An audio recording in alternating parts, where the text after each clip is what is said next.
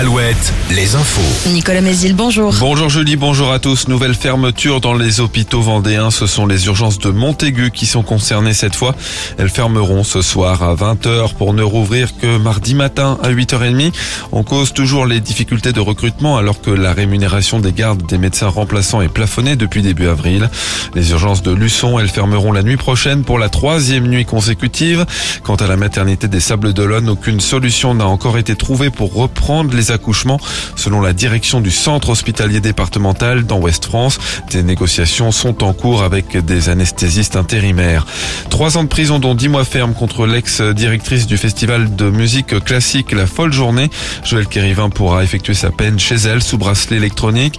Elle était poursuivie pour avoir détourné près de 300 000 euros à la société organisatrice du festival et à un espace de défense des droits des femmes qu'elle présidait.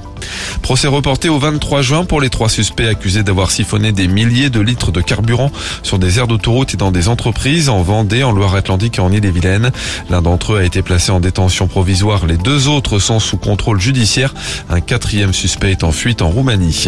À Angers, un avis de disparition inquiétante lancé par la police. Il concerne une adolescente de 16 ans qui n'a plus donné de nouvelles depuis mercredi. Il a été publié sur la page Facebook de la police nationale du Maine-et-Loire. À Saumur, c'est une entreprise emblématique qui pourrait fermer à la fin du mois. La société César, spécialisée dans les déguisements, mais qui ne fait plus qu'en importer pour les commercialiser. Elle est en liquidation judiciaire avec poursuite d'activité jusqu'au 31 mai. Deux offres de reprise ont été déposées. Le tribunal de commerce ne s'est pas encore prononcé. César emploie encore une petite dizaine de salariés.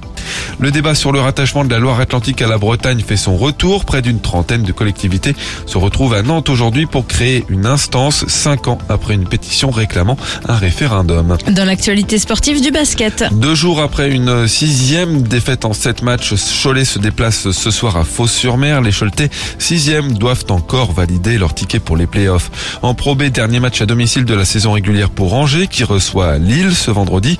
Et en National 1, fin de saison pour les Sables d'Olonne, qui accueille hier, avec une relégation quasi assurée, à moins d'un repêchage, si une équipe de National 2 ne pouvait pas monter. Enfin, la météo, après le passage d'une perturbation dans la nuit, le temps est partagé entre timides éclaircies et averses. Les maxi entre 18 et 20 degrés. Très bonne matinée à tous.